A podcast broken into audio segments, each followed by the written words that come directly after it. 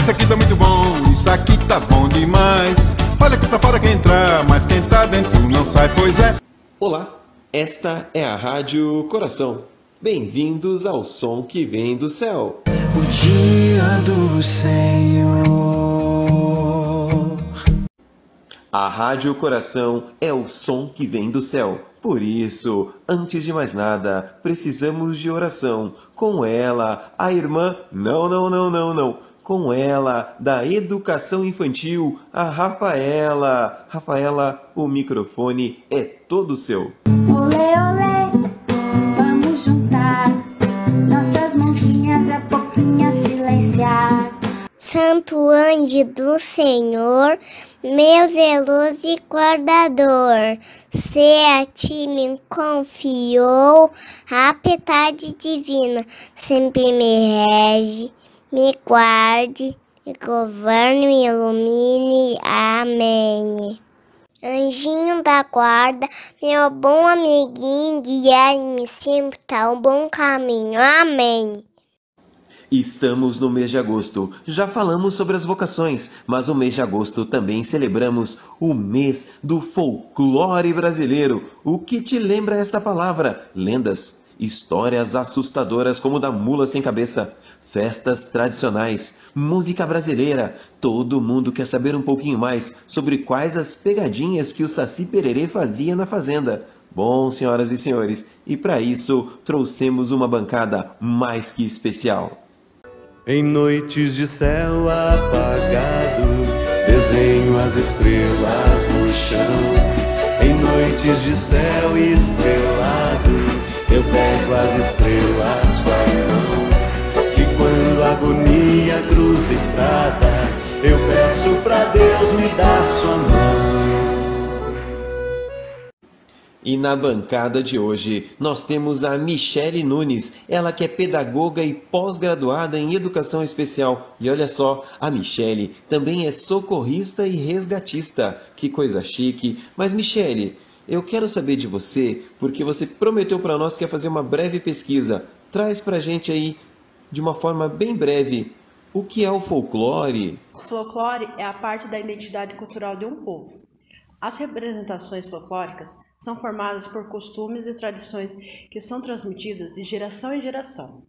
O folclore representa apenas a cultura popular. Manifesta-se por mitos, canções, ritmos, danças, festas, crendices e brincadeiras. São uma parte importante da cultura de um povo e por isso devem ser preservados.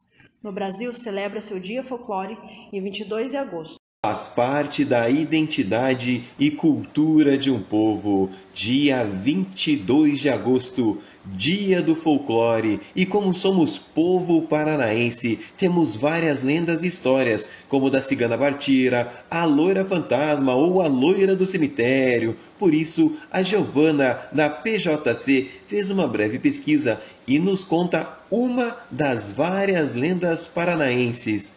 Giovana, manda ver! Eu não sou um gato de Ipanema, sou um bicho do Paraná. Lenda de João Maria.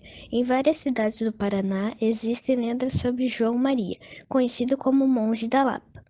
Segundo relatos, existiram três monges que peregrinaram pelo sertão paranaense entre o final do século XIX e o começo do século XX, quando vários movimentos populares aconteceram na região. Os diversos causos falam sobre as origens desses monges, suas profecias, punições e milagres. Entre eles está a história de que João Maria chegou aqui por uma peregrinação após ter visto uma visão do apóstolo Paulo. Outros dizem que era um criminoso que seduziu uma religiosa por sua penitência seria peregrinar. Conto ainda que o monge teriam visto o surgimento da República, trens e aviões que amaldiçoava fazendas onde era recolhido que não se molhava na chuva, que podia estar em dois lugares diferentes, não era atracado por bichos selvagens, curava doentes. Quando morreu, seu corpo teria desaparecido em meio a uma luz forte. Giovana, muito obrigado. Aliás, esse poder de estar em dois lugares ao mesmo tempo é interessante. Já imaginou? Eu podia estar trabalhando e na praia ao mesmo tempo, ou no campo e trabalhando ao mesmo tempo. Por falar em poderes, o nosso colégio está cheio de pessoas muito poderosas, tanto professores quanto educandos. Por isso, fomos até a biblioteca, espaço onde o conhecimento, a fantasia e a arte estão sempre à frente. Lá é lugar de boas histórias e por isso, Lauriane, você pode nos contar uma história? A lenda do negrinho do pastoreio. Diz a lenda que o negrinho do pastoreio era um pequeno menino escravo que tremia de medo de seu patrão. Este era muito bravo e, quando estava irado, colocava um pobre negrinho de castigo. Um dia, ao perder uma corrida de cavalos, o seu patrão o amarrou numa árvore e deu-lhe uma surra. Depois, ainda ordenou que o negrinho fosse no ponto mais alto da fazenda e tomasse conta dos cavalos durante um mês, e que se algo acontecesse a eles, ele levaria mais um castigo. O pobre negrinho, já vencido pela fome e sono, dormiu e os cavalos fugiram.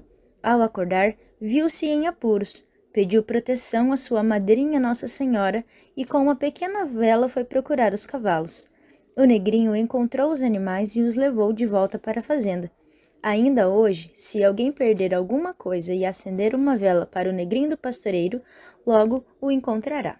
Folclore são as canções, as cantigas de Nina, as lendas, superstições, canções de roda brincar, as danças das regiões, artes de cada lugar, os mitos e tradições, as festas típicas. Tudo isso é folclore. Não que eu seja distraído, mas eu tenho certeza que eu esqueci alguma coisa em casa. Negrinho do pastoreio, por favor, veja lá se eu deixei a chaleira no fogo para fazer um café.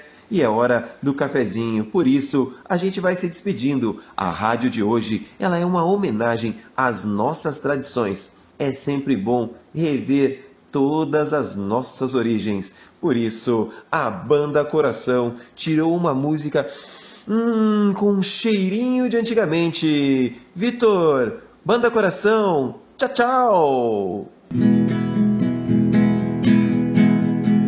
Quando olhei a